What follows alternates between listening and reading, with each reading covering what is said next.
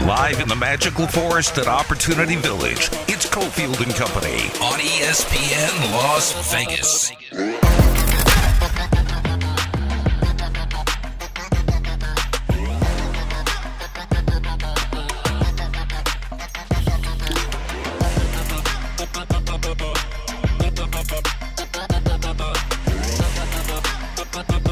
All right, here we go on this Tuesday. Cofield and Company. Willie Ramirez is here. Here is Magical Forest, Opportunity Village, big season ticket event for holders of season tickets to the Aces. Season is right around the corner, May 19th. Things open up around the WNBA. Got a exhibition game coming up pretty soon. Willie was out to see the new facility down in Henderson, but we're uh, I don't know what do you call this part of town? I call it the middle of town. Can I call it the middle of town? It's close to the middle of town. It is now, right? It is now. the, the there there used to be before hmm, about 15 years ago. The it, it, it had switched where the center of town was Sahara and Decatur. That was a known. That was like you know that had come Interesting. out. That that was then the central. Okay. For me, this is old stomping grounds because this is Bonanza territory, right, which is Bonanza on, right around the corner. which is on the other side, of, or which is the rival of Clark, where I went. So yeah, this was you know Friday nights.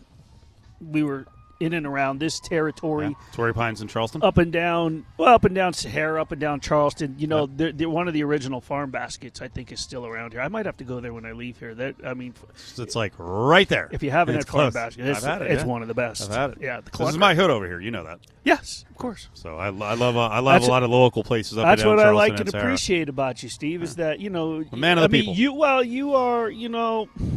Lived all over town. You you you've been here a while. You're not necessarily an old school Las Vegas, but you've been here long enough. But the other thing is, uh, you don't move way out. You don't have to live on the outskirts. You, you're right in the middle of everything, and you live in an old school part of town. Got street cred. he just nods his head. All right, so the Aces season is going to start With- up in just a little who? bit, like I said, uh, with the peeps, with the peeps, Okay. the peeps on the ground here in Vegas. It's funny. I, I was speaking to someone today, and uh, when I mentioned how long I've been here, they're like, "Oh, you're you're, you're like a local." I'm like, "Eh, "Pretty much now, not a Willie level local, but but pretty close." Um, so tell me before we get to VGK and a lot more on the Raiders draft class uh, in the next couple of minutes. Uh, I didn't get a chance to get down near Raiders headquarters and check out the new Aces facility. What's it like? I've never been inside of an NBA facility, but I would venture to say that I, I mean, I don't know what the plushest of plush, and I don't know what the worst NBA facility looks like, but I would venture to say that it challenges.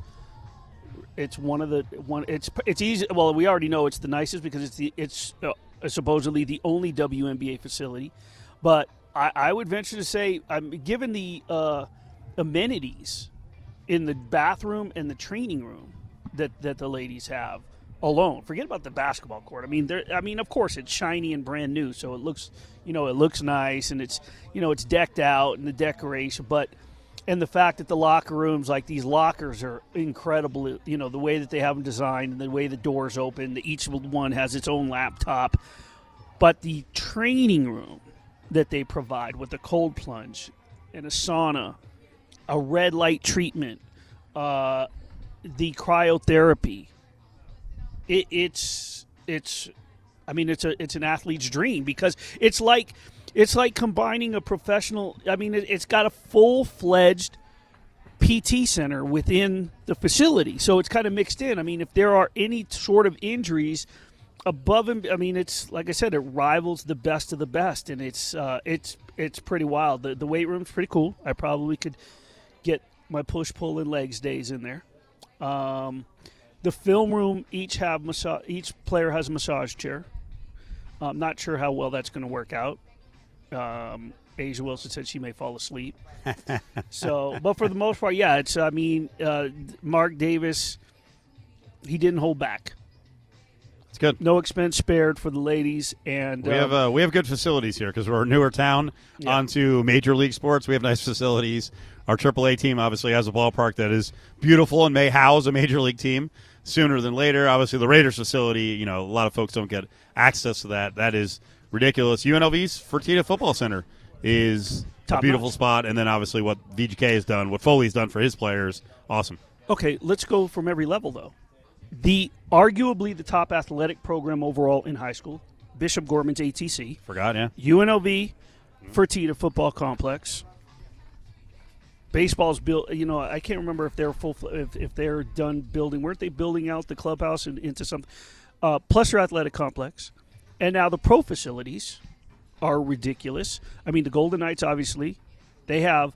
I mean, behind the doors where we go to interview the players, I mean, their facilities top notch. Their the weight room upstairs, the training facility, the jacuzzi, the sauna, all that. Um, now the WNBA, and you know what? As it should be for a team that brought a championship to Las and Vegas. it's a big deal when you're looking to bring in free agents. Those are the bells and whistles that impress people. And you know, while the rest of the WNBA tries to catch up as they they limit owners from going over the top, uh, Mark Davis, I'm sure, is doing everything he can within the rules. So let's talk uh, VGK. We got a little bit of a wait here until tomorrow with Game One, Wednesday, Friday. Edmonton's in town. We're going to get a lot of predictions. What's that? Wednesday, Saturday. Wednesday, they mo- Saturday. They changed this. Okay. When did they move uh, Friday to Saturday?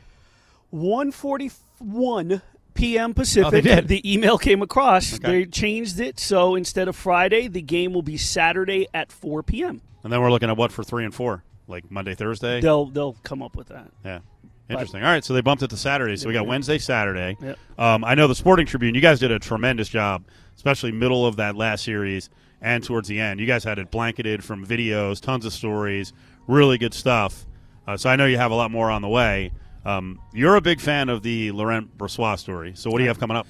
I am going to be. I, I talked to him Saturday extensively and exclusively. Um, you know, the, I mean, his story about right, sort of coming through the AHL after last year's hip surgery, having to start off with the with the Henderson Silver Knights. It's well documented, right? And he, so he's obviously going to be playing with a chip on his shoulder. He comes in, joins the Golden Knights, has a phenomenal run, then gets injured again and now he's come back, and now he's the number one for the postseason.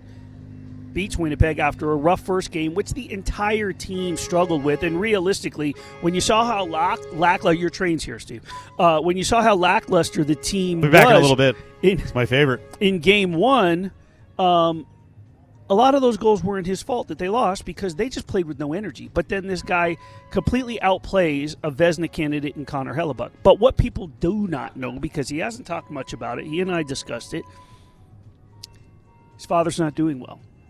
And so while he may be playing with a chip on his shoulder, he's playing with a heavy heart. And it was hard for him to talk about. We didn't, you know, and we, I, I say, you know, when I brought it up, he, he talked briefly, and I said, I don't have to go into detail in the story. I obviously want to talk about it. I mean, you're skating onto the ice every single night with a quote on your helmet, and there's a back, there is background to it. Um, I just said, I said, how's he doing? And he just looked at me. He said, not good. And we, I'll leave it at that um, because it's, it's, it, there were parts of it he didn't want to get too deep into, but. So yeah, he's played. He he after the the series clinching win over Winnipeg, he admitted that he'd been playing with a chip on his shoulder. Um, it, it's obvious, you know, that he had something to prove, and he talked more about that when he and I talked Saturday at the facility. Sat down, uh, like I said, after practice, and then a little bit touched on his father. So I that's the. Uh, I was waiting to put it out. I was going to put it out this, um, you know, maybe Sunday or Monday so close, but I didn't want it to be so close after the game. Plus the NFL, I wanted to recap the Raiders and get, get sort of get that story out there.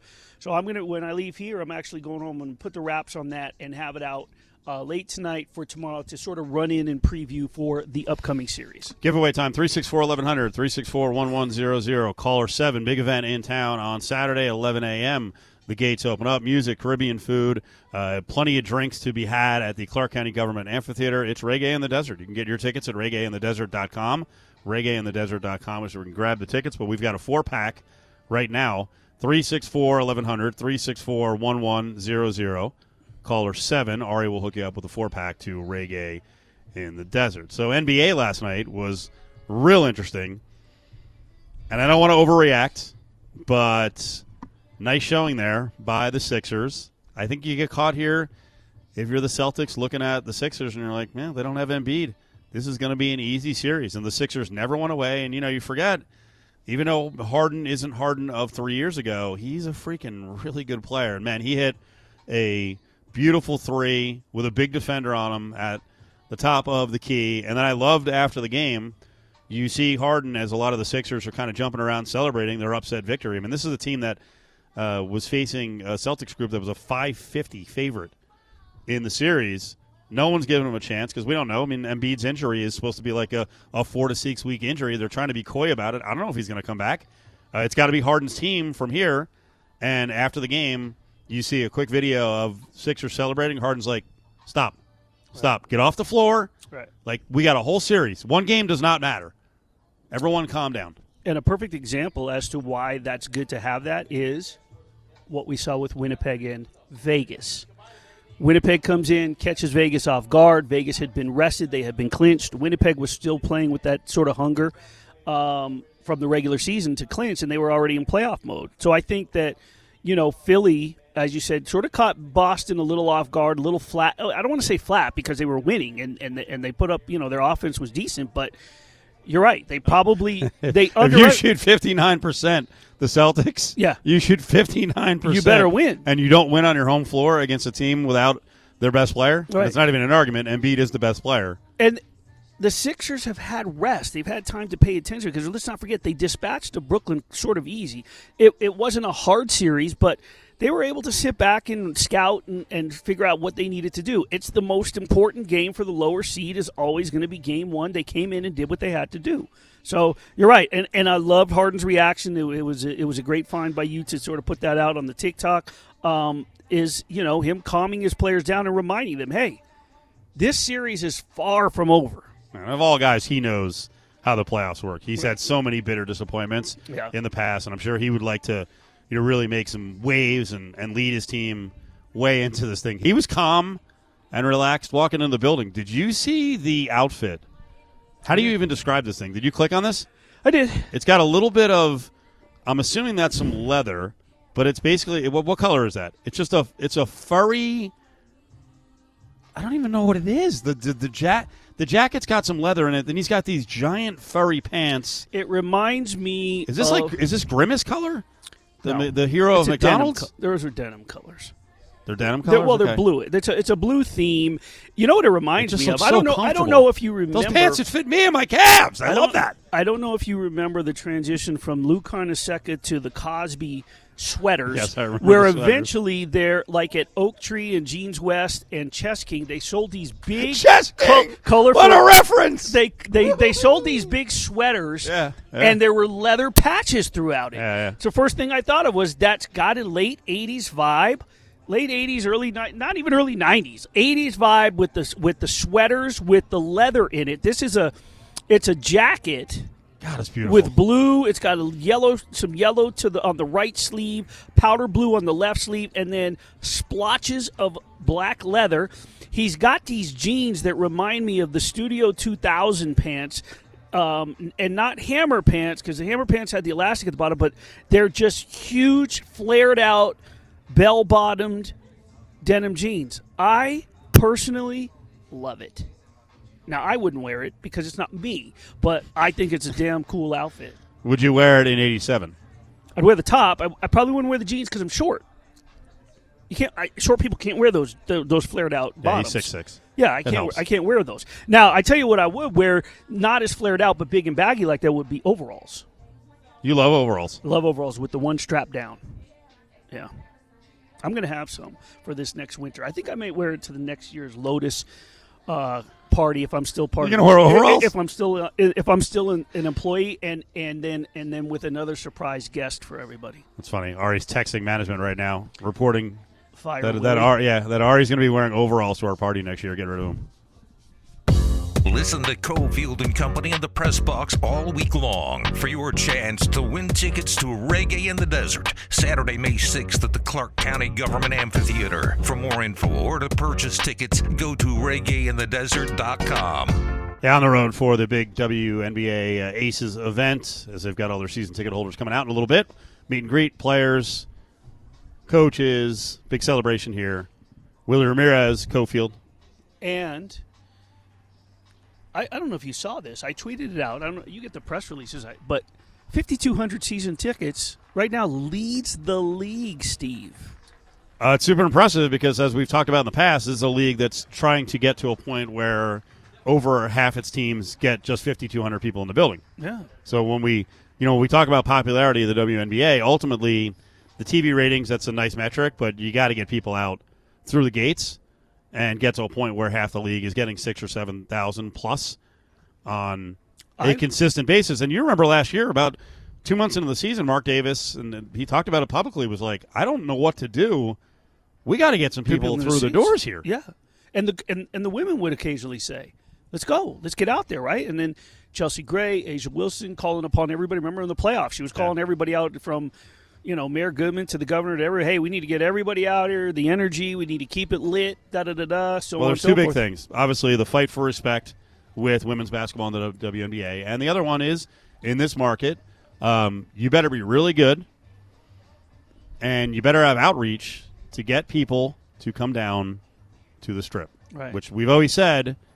I mean, there's construction now, but Mandalay Bay is one of the easiest properties to get to. Maybe not as easy now from the east side, but from the west side, it's it's a piece of cake. But people still have it in their head. "Hey, I'm going to the strip. I don't know if I want to go down there. So you you have to break down that barrier. And people started showing up for the playoffs, and you know eventually they got to a point where they were averaging over about seven thousand a game in the second half of the season. So that's good progress. Yeah, and they're you know the the product itself is good, um, especially with Becky Hammon as the coach. This is a team that is electrifying. It was apparent It's- very early in the season. It's entertaining. In they play a good brand of the basketball. yeah. They play FIBA ball. Yeah. There is no, you know, 6'5", 250, uh, you know, big person where they're dragging down the offense or you just dump it inside and everyone just stands around. No, no, no. Well- this is this is run up and down the floor, lots of ball movement, get downhill, push the pace. One of the things that was pointed the, out to you know, me last year, the Knicks of the freaking nineties. um, the LA Sparks' first visit here when Derek Fisher was still the coach was Lexie Brown, Dee Brown's daughter. We had Dee Brown on, but she pointed out was the the difference in the coaching with the mindset of an, an NBA mind rather than a WNBA. There's just a different mindset, whatever it may be. I'm not a professional basketball player, so whatever the difference is when you're on the court being taught by these coaches. And she referenced Becky Hammon. She says the, we expect the Aces to be the exact same way because I had talked to her before the game. So that's what you see is the run and gun. I mean, it's it's a it's an it's like an '80s Lakers Showtime, '90s UNLV running rebel up and down the floor, fast paced game, and it's an exciting brand of basketball. And uh, if anybody missed last year's overtime thriller before the All Star break against the Liberty, well, can you imagine what this year's matchups with that team is going to be based on what both teams brought in during the offseason? So on the way back, that was Joy Taylor, FS1, talking about you know legacies and comparing eras, and she even said she hates doing it. You should be able to just talk about someone without pairing him with someone else. And she was talking about Magic Johnson and Steph Curry, and it, you know we got into this a little bit yesterday, not necessarily Magic, but on Steph with John Von Tobel because John had tweeted over the weekend, "Hey, th- this guy is one of the greatest players in the history of the league," and it's it's this ever present topic. Uh, Willie and I are both in our fifties, and we go back to our teens and twenties, and then whatever you know, late thirties, and the there's always this era comparison, right? And believe me, folks now are like they think that um, Larry Bird and, and Magic Johnson, you know, are you know Jesus and, and Nikes or whatever Converse, right? Um, those guys were compared to players of the past, and people in that current generation would be like, they're not that good. It's happened to everyone. Jordan faced it. It happens to every era. Whatever era we're in, these guys aren't as good as the guys from back when. It's just, you know, we've now advanced to where now Magic and Larry are old, right? Uh, and now Jordan is old. Steph Curry deserves a ton of respect. I find him extremely annoying, but he's awesome. And two, what JVT was saying yesterday and what Joy Taylor just said. The other thing about some of the greatest players ever is they have a legacy that goes beyond just being a, a great player and winning championships. And in the case of Magic, he was a revolutionary guy. We had never seen someone six nine playing the point like he did and have the passing ability that he did and the Showtime Lakers and how much they get up and down the floor. And Bird was one of a kind at the time to be able to shoot like that at that size was amazing. And Steph has changed the game. I just mentioned FIBA ball, right? And spreading the floor. And, you know, one in, four out. One can be can actually be small, six six six seven, like Draymond Green. Because of Steph and then others following suit, it's now bombs away from three, and you can watch a game with Steph Curry and he takes 18 threes, and you're like, okay. You took 18 threes in the 80s or 90s, be like, get off the floor. We're not, we're, we can't tolerate this, but it's now part of the game, and that's why Steph Curry's great, and that's why this series is such a good setup, Willie. I don't know if you looked at the betting numbers, but uh, I checked about three hours ago because I bet it. Warriors are 150 over LeBron and the Lakers to win the series. Before we go that, I, I just want to touch on one thing though. When you talk about comparison eras, in that we had to, we did that in the '80s, right? Talking about comparing to the '70s. What's the difference? The difference now to then was it was all talk. There was no social media and sharing Right. of videos, sharing of clips. There wasn't Instagram. There wasn't TikTok. there, well. wa- there wasn't anything to sort of show hand in hand. There wasn't the Michael Jordan and Kobe Bryant mashed up video where it starts with Magic or with uh, Michael doing a pivot and a turn and finishing with Kobe because he did the exact same thing. We didn't have comparison videos back then. You had VHS tapes, if that. So That's why the conversation's so much better now Yes, because we saw it, and if you didn't see it, you can go back and watch it. right. You can you So I'm can not gonna, I'm not going to believe some you know, yarn you're spinning about 1962 and how athletic the 6'4", you know, 230 power forward was. It's it was e- yeah it was easier to win an argument back then than it is now. I I remember growing up in the '80s, and and even uh, you know, even Kareem, as much as he'd done into the early '80s, it was still always you know Wilt was better. He was tougher. He played a man's game. you know, Right. finesse. Kareem got it. Everyone's gotten it, Kareem was tough. and Steph still and Steph still gets it. He should not. Uh, what he's done is amazing. He's at an advanced age now. I mean, the game. Come on, the game seven. That that is. That's how you build a legacy. Not only winning championships, but when you get old and your team needs you, Steph Curry's like, hey, the, the Kings are an up and coming team. I saw Klay Thompson give him a lot of credit for you know what the players have done and what Mike Brown has done. But in the end, when you need it, great players do unbelievable things in those mega spots, and now that, that's how he further cemented his legacy. I mean, his legacy is already set, but at this age, to score that many points, nuts. the edge in this series for the Warriors for me is off the court, and it was with Steve. Steve Kerr. For the rest of it, I think you can argue either side in who has what edge in what position at what you know. I mean, it's still LeBron James, 38 years old or not, right? He's still LeBron coming downhill. I mean, it took a big mouth of the Memphis Grizzlies. The the Lakers, I think we all agreed, right on this show at least, that the Lakers were going to win that regardless if they were the underdog. I saw, I thought the I Lakers didn't think so. Oh, I thought the Lakers were going to beat the Grizzlies. Grizzlies. I thought the Grizzlies could get them, but I was wrong. No, I, I had the Lakers in that series. But the thing is, I didn't have the Lakers absolutely just dominating them. There was a word I was going to use that probably isn't good, but absolutely destroying that team. A big mouth brought that out of the Lakers and LeBron specifically. Now, I think that Stephen Curry, Klay Thompson, all those guys, Draymond, they know better. Well, maybe not Draymond, uh, but I'm not convinced that Golden State is a sure thing. Yes, they're the favorite, but I'm still looking at the Lakers. I think that they're playing with the chip. I think that the Lakers somewhat feel that this is it. This is the this is the best basketball they're going to get from this crew after like they may contend next year, but they're not going to be playing as well as they're playing. Cofield and Company will be right back. Keep it here on ESPN Las Vegas, 1100 AM and 100.9 FM. Out here for the big Aces event. Make sure you grab your Aces tickets as uh, the window is officially open. Go up online, aces.wnba.com, as they've got individual uh, flex and group ticketing available. Season ticket base now at 5200 which is really impressive, especially in the uh, the building at the MUA, the Mich Ultra Arena. Willie, Cofield, ESPN Las Vegas, on the road around the uh, big Aces event today. We got to break down the Raiders draft a lot more this week, next week. Uh, Willie had a lot of coverage of it over the weekend. Tyree Wilson goes one with the seventh pick. Michael Mayer in next. So as we examine this class, because I want want to play what Adam Hill said yesterday in uh, just a little bit on uh, Tyree Wilson. Give me some of the sleepers. Like who who are you intrigued by? Who went a little later in the draft from round three on down? Uh, first and foremost is the very last pick. I I like Um, I'm intrigued by Nesta J. Silvera. I think that I'm gonna call him NJ.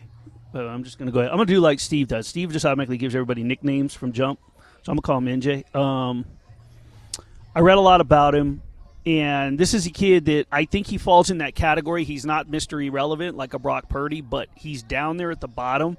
Drafted last by this team, seventh round. Um, comes into ASU, appeared in all 12 games. He started in 10 of them, finished on the team uh, fourth best, 56 tackles. Um, and his his body he comes in with this he's 6'2 304 that's what they list him at. I am highly intrigued as to what they're going to do in the facility with him as far as nutrition as far as training is concerned. Somewhat you know stripping him down and just bulk, and clean bulking him maybe landing around 295 because of what he already is capable of doing. Um, the draft network says he pairs his brute strength with a quick get off, allowing him to quickly reset the line of scrimmage in his favor. Um, you know, we we talk so much about that defensive line, the interior part of it, and yes, Byron, um, what's his name, Byron Young, who was drafted third by the team in the third round, 70th overall pick.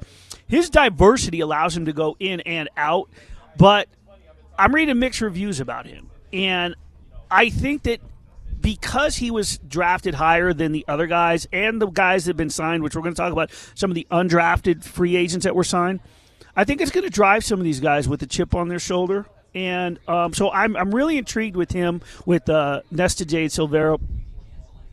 I'm also like this pick with Chris, Christopher Smith from Georgia um, in the secondary and sort of combine him with Jakorian Bennett the two secondary guys that were picked up in the draft, especially Jakorian Bennett.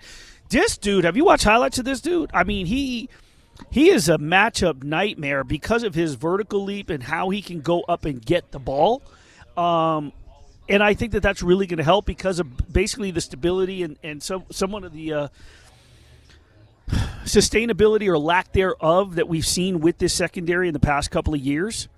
Um, this is the first year that the same regime will able to sort of dig into what went wrong the previous year that they've seen in a while.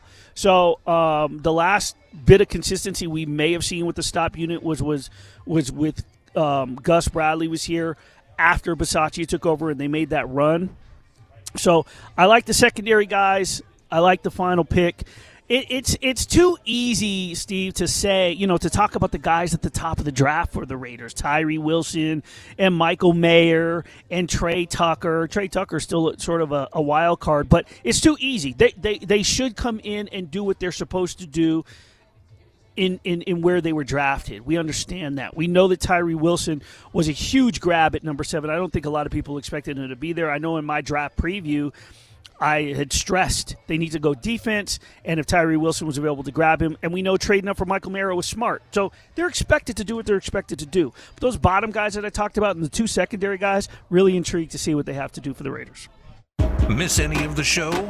We've got you covered. Head to lvsportsnetwork.com and go to podcast to listen to all of your favorite LV Sports Network shows anytime from any place. Let's get into some hockey here in just a second. Daren Millard going to be in studio. He's back at our uh, Findlay Toyota Studios. We're hanging out here Opportunity Village, Magical Forest.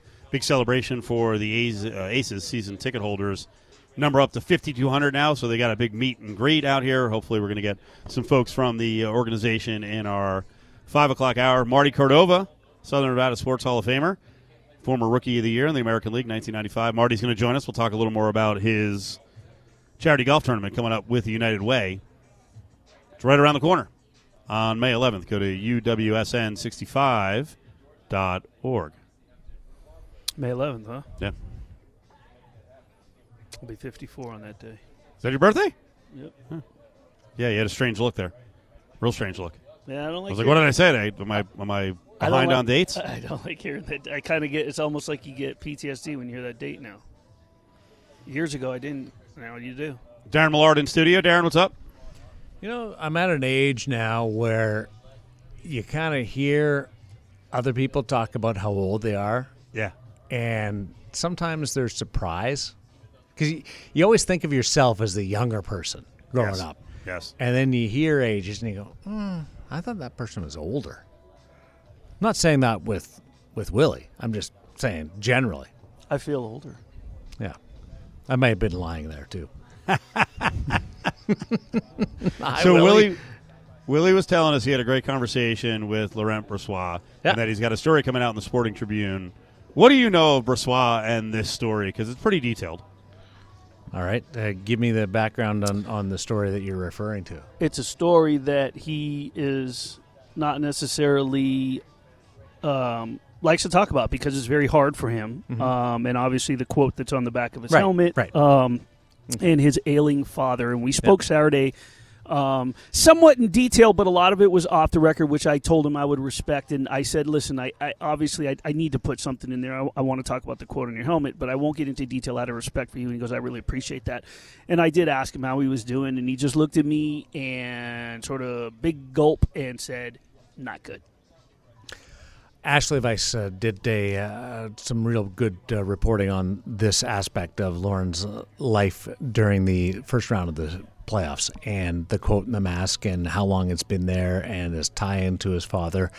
And Ashley's as close and tied into the team as any of us, uh, talks to these players uh, more than us uh, in a lot of cases. And she had uh, a challenge in getting this aspect of Laurent's life out of him, drawing uh, it out of him. So it's it's closely protected. Doesn't share a lot, but acknowledged uh, on the back of his mask. And it's uh, we all have uh, have parents that uh, that we've watched go through through different uh, challenges in their life, and it's it's difficult for us. And and that's I think is something that uh, that is is definitely uh, front and center for Laurent Brossoit. Right, and it's it, it's you know it adds to you know obviously with everything that he's gone through and playing with the chip on his shoulder um, after you know the hip surgery and then coming in. Um, uh, rep- you know, recovered and then starting off in the AHL and what he went through, and then climbing his way with the with the team, then getting injured again, then coming back. Um, so it's it's more than just a chip on his shoulder, as I said, and I tweeted out. He's playing with a heavy heart, and, and that's got to be difficult. You know, it's weighing on his mind, obviously. Um, and I don't want to say you wait for the inevitable, but at the same time, you're. You, I asked him, you know, is he watching the games? Is he able to watch it? you know, he kind of just shook his head, kind of like him. He's like, "We're working on it," you know. So it, it doesn't sound good, and you feel for the guy. But Jesus, when you talk to him and sort of get a vibe and feel the emotion, as as I did in the back hallway with him last Saturday, man, Daren, you just you admire the play that he just put forth in the first round against a Vezina candidate and came out the victor. It is amazing. Well, I got the same uh, feedback uh, in in talking to Ashley uh, regarding his dad and whether he's watching the games or not. Uh, I'm not sure how involved in in the broadcast he- is able to partake in, uh, but. So many of these guys are, are so close to fathers. Uh, Jack talks to his dad all the time. Uh, uh, Mark Stone talks to his dad all the time. Uh, Will Carrier uh, actually talks to his dad all the time, but they have a rule that they aren't allowed to talk about hockey.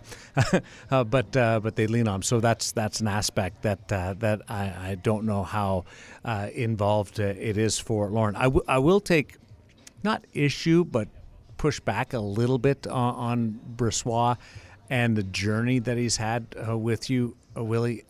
I don't, I don't think it's a chip on his shoulder, to be honest. Uh, and maybe it's just swapping out one word for the other, but I think it's it's motivation. There's strong, strong uh, push uh, coming from different parts of of his uh, athletic life to get him to this stage over the last year and the challenges that he's been. But uh, I, I don't think I would characterize it as a as a chip on his shoulder where he's been uh, cast aside. Like it was the injury that did it. Uh, the organization didn't do it. Uh, he had to battle through an, an injury process and get himself back into it. And to be successful through that process requires extremely uh, uh, big work ethic, uh, a strong dedication, and huge motivation to get better at your craft. And I, I think that is a more accurate way to describe what he's been through. And a lot of the credit, uh, and the reason why I would uh, take umbrage with the chip in the shoulder is I think it takes some of the, the credit away from, from Laurent because he's done all, a lot of this on his own with the help of uh, Freddie Brathwaite and, and now now Sean Burke. But he put in the work uh, to get himself back in the picture when he was shoved aside because of the injury. Right. Well, and um, and we're speaking with Daren Millard, voice and face, if you will, of the Golden Knights. You see him on the broadcast. You hear him on the Golden Knights Insider Show, which is coming up, and they're going to have him and Ryan, the hockey guy, are going to have Laurent Yeah. Brossoit on the show today. And the only reason why I use that phrase, to be honest with you, is because after the game clincher, you know what word he used? Chip. He, I said, "Are you playing with Chip? Have you know how's it been?" And he goes, "Absolutely. I came into the season with a chip on my Well, shoulder." I I think there's so- motivation. yeah, that, yeah, that- no, I agree with you, and and and, and it's one of those words where with a with a professional athlete that you. They're the first person you want to ask whether it's Mm-hmm. a, a, a professional woman or, ba- or or man basketball. Like let's say Kelsey Plum after her Achilles recovery, right? Anybody, you want to make sure that you're using that phrase properly, and that's why I asked him because I knew I'd be doing a, a mid series, you know, be leading into this next series, and he he you know, and I have a, a great quote from him. So that being said, I agree with you. Um, a lot of motivation in in being pushed aside, a lot of uh, wearing the wearing the heart on the sleeve in this particular. Uh, situation that he's in we pray and hope that you know all goes well and and he can get through this series and, and keep his mind on the game. But obviously that's a tough thing to do and, and prayers to his family and his and his father. But we do have a big series uh, coming up starting tomorrow. Game one wednesday. Game two saturday. Your initial thoughts on this matchup? There's so many different storylines that go through this between the similarities, same division, same conference, uh, two teams that uh, have had large expectations cast on them over a number of years and have met them to a certain level. Uh, but then there's mm, like a long list of contradictions, longer than you think you'd see in two teams that have been so successful this year.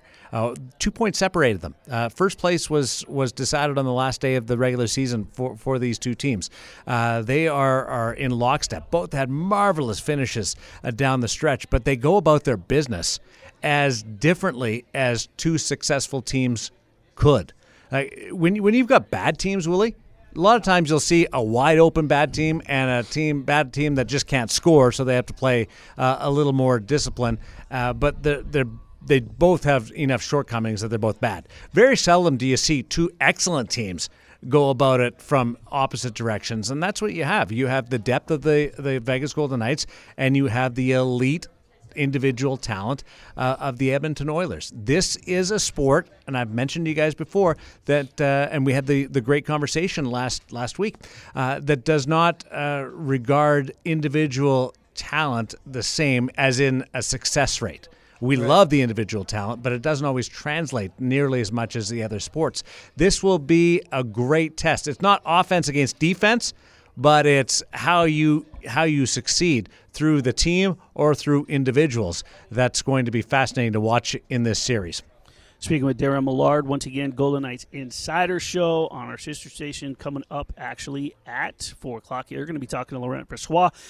Um, I personally think that they're better off playing the, the Oilers than the Kings. Uh, the Kings offer that physical, brutal, slow down type of you know uh, muck in the puck. I like the fast paced style because I think that Vegas can alternate from playing the same style as Edmonton, but they also have a defensive way that we've seen sort of come about in the playoffs. Um, Cassidy's system, I think, can you know they got to stay. Obviously, they got to stay out of the box. We know that. We know what Edmonton's done in the first round and on the power play. But let's not forget that Mark Stone did not play in three of the four game regular season games against Edmonton too. I like this matchup. I think Vegas has as good a shot. I get the reasoning behind making Edmonton the favorite, but uh, the Golden Knights are going to be something to deal with. Uh, and Mark Stone, the one game they did play in, scored in a penalty shot. Uh, There you go. Remember the the comments by Logan Thompson? Go five hole on Stuart Skinner. Yeah, I, I think that there's uh, there's a lot going on in this series uh, for for Vegas and being able to contribute. Uh, you, the one thing that you often hear from hockey people is you don't want to get into a track meet with the Edmonton Oilers, and there's something to that because of their dynamic uh, individual talent in Draisaitl and Nugent Hopkins and Connor McDavid and Bouchard has been uh, a great uh, blossoming uh, defenseman on the back end on their power play. That's true, but Edmonton gives up a lot. And they weren't great defensively in that first round series. And one thing that I, I can point to, if it does become a high scoring series, which the Winnipeg series was, uh, Vegas was able to score uh, plenty in, in, that series. Uh, I, think Vegas will be just fine when it comes to, to scoring goals. It, can you score five a game like you were against Winnipeg?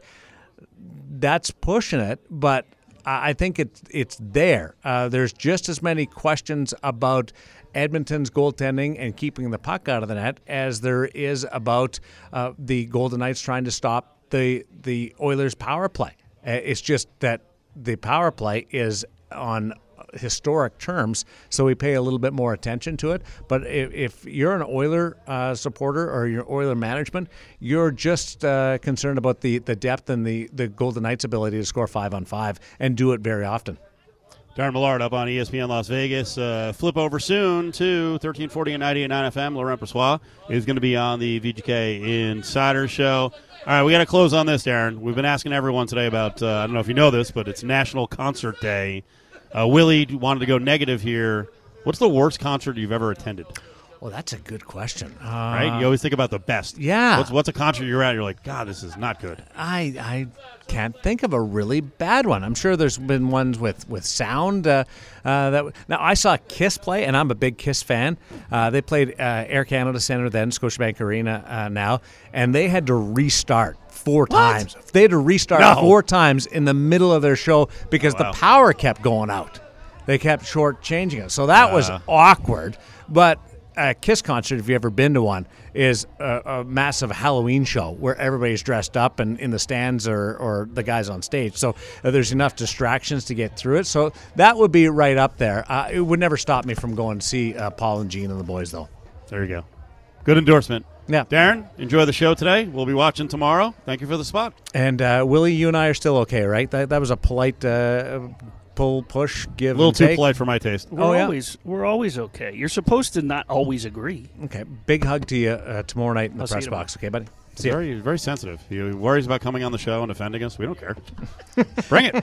We don't care. All right. I'll be back to normal next week. It- Yeah, it's, you guys P- are- it's PTSD from dealing Well, with those clowns in the morning. I don't know. Something was going on. Uh, I think yesterday. Uh, I, I think on VGK IS, uh, Ryan the hockey guy. They got into some kind of argument, and I, I guess I saw some listener said uh, someone was wrong, and they just kept defending the same stance for ten minutes. I don't know. I'm sure they'll be fine today. They seem to like each other most days. I think.